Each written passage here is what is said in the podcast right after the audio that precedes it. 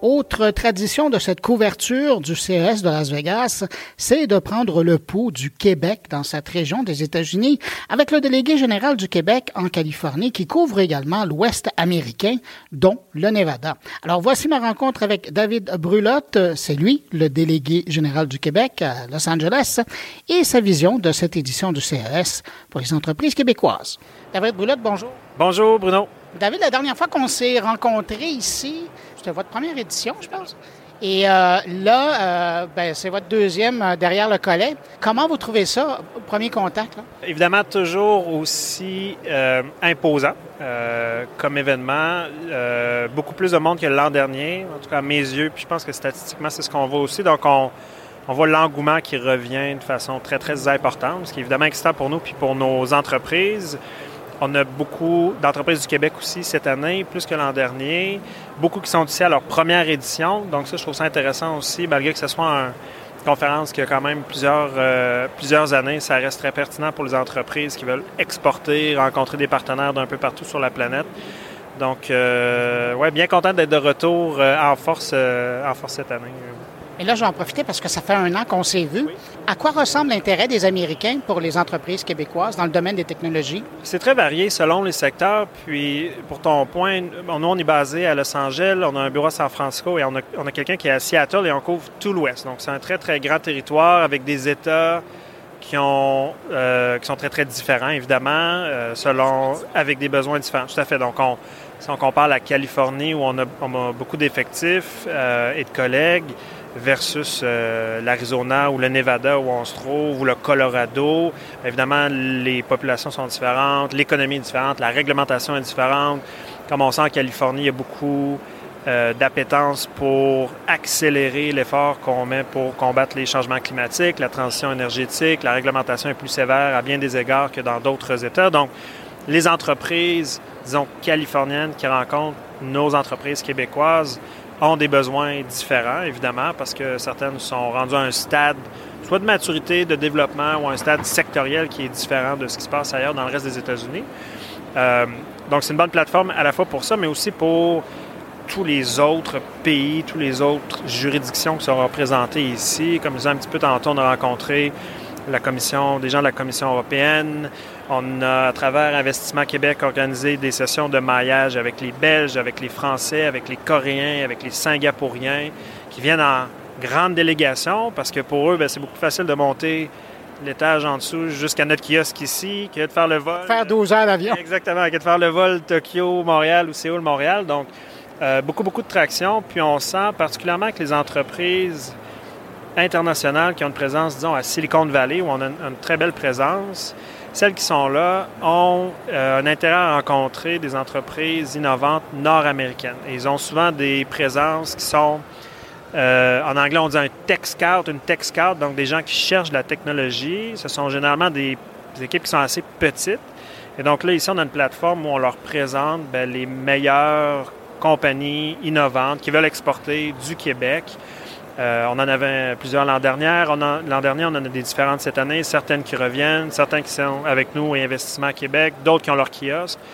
Et donc, ça permet de faire ce maillage-là qui est beaucoup plus rapide avec des gens qui n'ont pas besoin de solliciter parce qu'ils sont ici pour ça. Donc, ça accélère beaucoup, beaucoup le développement international de ces entreprises-là du Québec. Vous parliez des gens de la Corée du Sud, de la délégation, qui est très forte. C'est la deuxième délégation ici. La dernière fois qu'on se parlait, vous, me parliez d'une toute une stratégie qui permet les entreprises québécoises, par le biais du bureau de Los Angeles, de réseauter euh, en Asie. Comment ça fonctionne, ça? Êtes-vous dans une situation où vous commencez à atteindre ce que vous vouliez faire? Ça, commence, euh, et c'est une de nos collègues, euh, Carmen, qui, qui, est en charge de ça. Donc, elle est seule. ça prend quand même beaucoup d'énergie pour faire tout ça. Euh, ceci dit, comme je mentionnais, c'est surtout à travers notre bureau de San Francisco, euh, dans, la, dans la baie de San Francisco, Silicon Valley, où ça se passe. Parce que les centres d'innovation, de recherche sont là. La concentration dans ce qui est tout ce qui touche au capital de risque, euh, aux centres d'innovation, aux centres de recherche, aux incubateurs comme Plug and Play, qui en a évidemment très, très important, sont tous situés là. Et donc, quand on va à la rencontre de ces gens-là, bien évidemment, eux, comme je mentionnais, ils ont une appétence très, très importante à aller à la rencontre de nos entreprises qui, pour eux, sont très loin. Donc, de Silicon Valley à au Québec, c'est quand même c'est quand même une bonne distance, alors qu'autour d'eux, à San Francisco, à Los Angeles, à Phoenix, à Dallas, à Houston, à Seattle, il y a déjà un écosystème très, très riche. Donc, pour nous, de les amener directement sur la côte ouest, je pense que ça, ça a une, bonne résonance pour ces, pour ces gens-là qui cherchent ces technologies-là, ces innovations-là. Euh, ça se passe bien. Je pense qu'aujourd'hui, on a quand même un bon résultat de ce qu'on a entamé l'an dernier, notamment dans le cadre d'une conférence comme CES, où, euh, comme je mentionnais, on a eu des sessions de maillage formelles, si on veut, avec les Coréens, avec les Singapouriens. On a fait une visite tantôt avec Marie-Ève Jean, la vice-présidente chez Investissement Québec, à l'exportation sur un des kiosques d'une entreprise, une grande entreprise euh, coréenne, Hyundai, qui a un fonds d'investissement aussi, qui cherche des technologies dans la mobilité, mais aussi dans tout, autre domaine connexe qui est en, innovation. On les connaît déjà de Silicon Valley, et donc en revenant aujourd'hui, ben, on revient un peu voir des amis avec qui on a, on a des très bonnes connexions, donc ça accélère beaucoup le développement.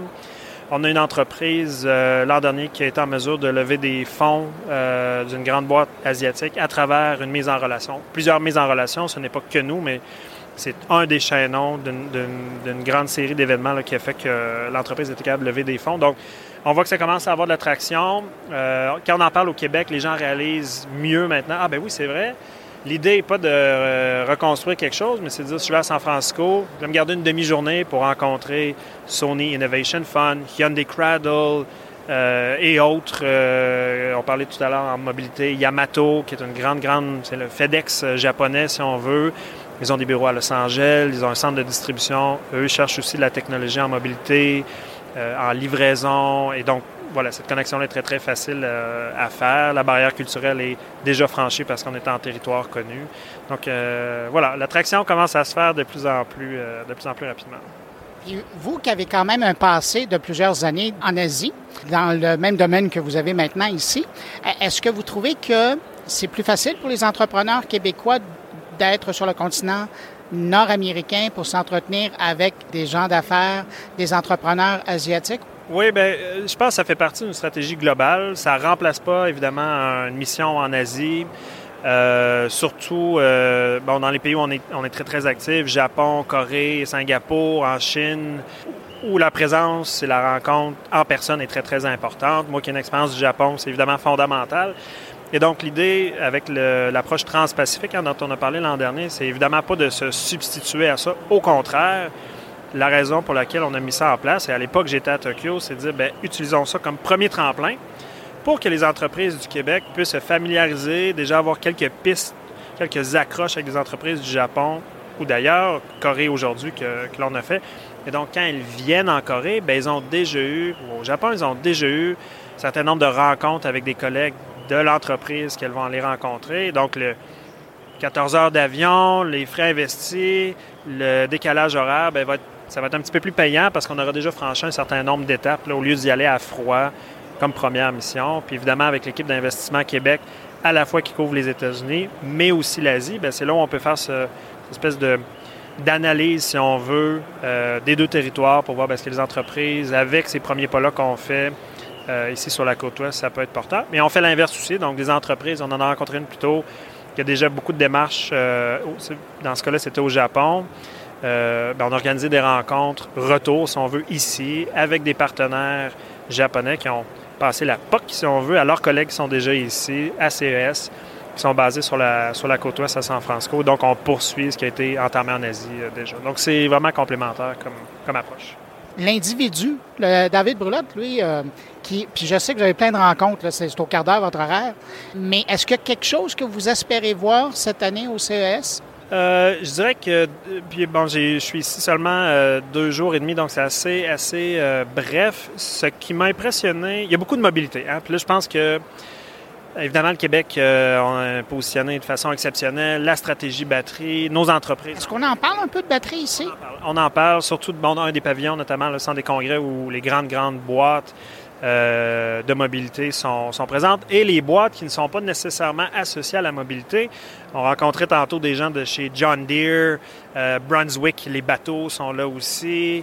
Et ben voilà, tout le monde euh, doit être là, tout le monde veut faire l'effort, voilà, de verdir leur équipement dans le cas de John Deere, d'automatiser.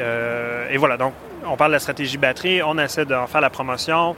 On est loin de peut-être faire des, des, des, des batteries pour de l'équipement lourd, de mine. C'est peut-être pas là nécessairement où on est présentement, mais on sent que la stratégie batterie que le Québec a mis de l'avant ben, a une résonance incroyable euh, dans, le, dans, dans, là où le marché euh, s'en va.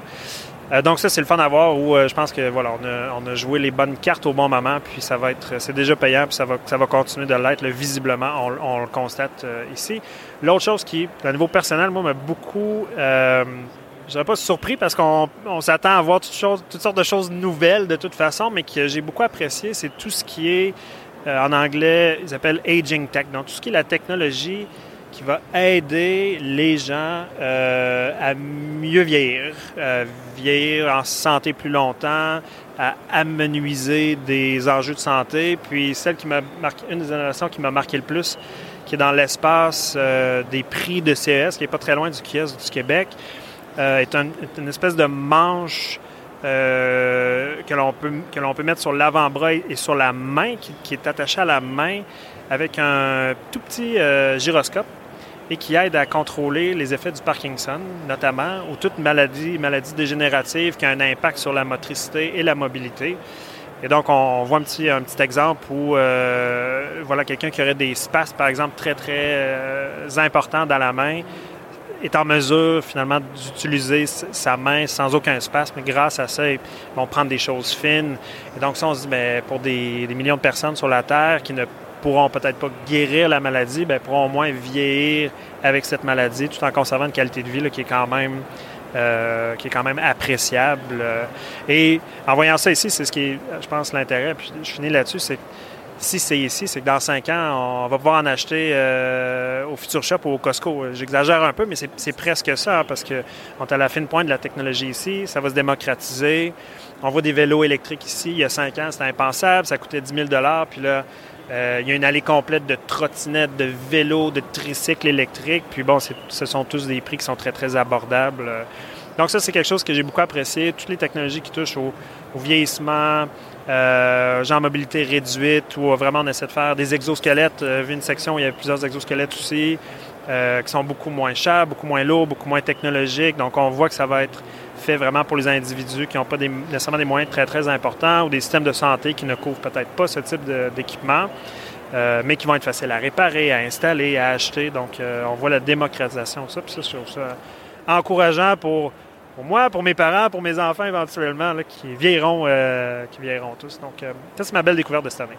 David Boulotte, merci infiniment d'avoir pris de votre temps d'agenda de ministre. Puis, ben, je vous dis à l'an prochain. À l'an prochain. Toujours un plaisir. Merci, Bruno.